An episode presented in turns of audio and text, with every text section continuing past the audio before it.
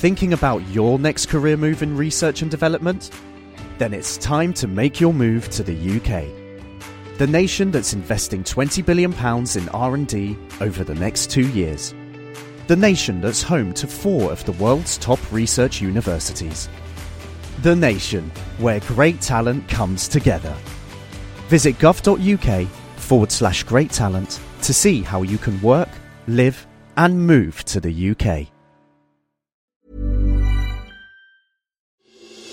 The Naked Scientist's Question of the Week, brought to you in association with the How to Wisman Foundation, supporting science and education from Alpha to Omega.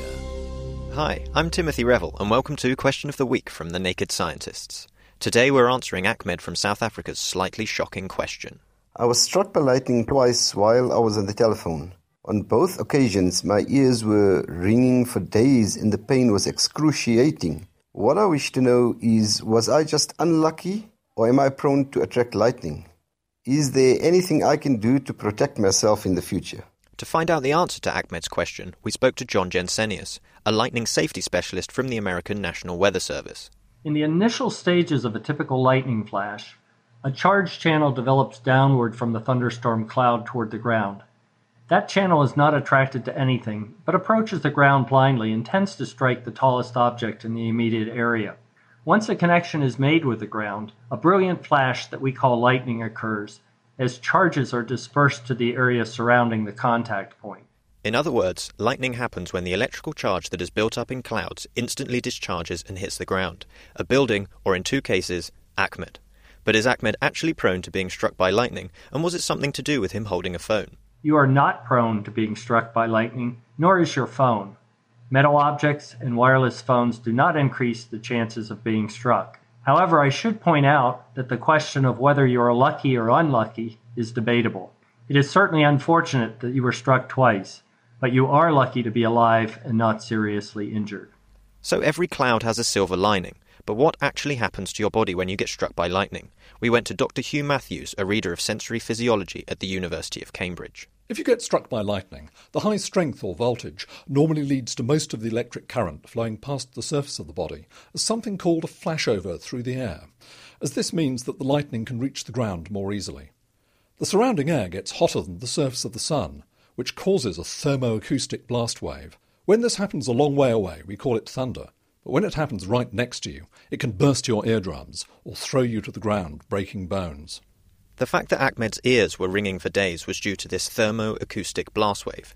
Even though most of the current doesn't flow through the body, but instead around the body, it's still a serious problem. The biggest risk from lightning is disruption of the electrical signals which coordinate the heartbeat. This can lead to cardiac arrest. The electrical current can also stop you breathing by paralyzing the chest muscles and disrupting the groups of nerve cells in the brain which control breathing rhythm. It's also common briefly to lose consciousness due to the immediate effects of the electric current on the brain. Assuming that you wouldn't like to lose consciousness from electrical currents on the brain, John told us what to do next time there is a storm brewing. If you want to be safe, you'll need to get inside a substantial building or a hard topped metal vehicle anytime a thunderstorm is in the area. Remember, if you can hear thunder, you are close enough to be struck. We have a simple saying when thunder roars, go indoors. Thank you, John and Hugh, for illuminating us, and good luck, Ahmed, in avoiding any future lightning strikes. Next week, we'll be leafing through the literature to find out the answer to this question from Amelia in London. Why do leaves turn red in autumn? And how do they know when it's time to drop?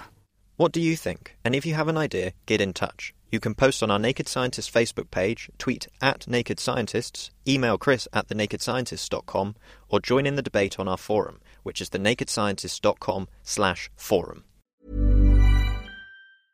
Thinking about your next career move in research and development?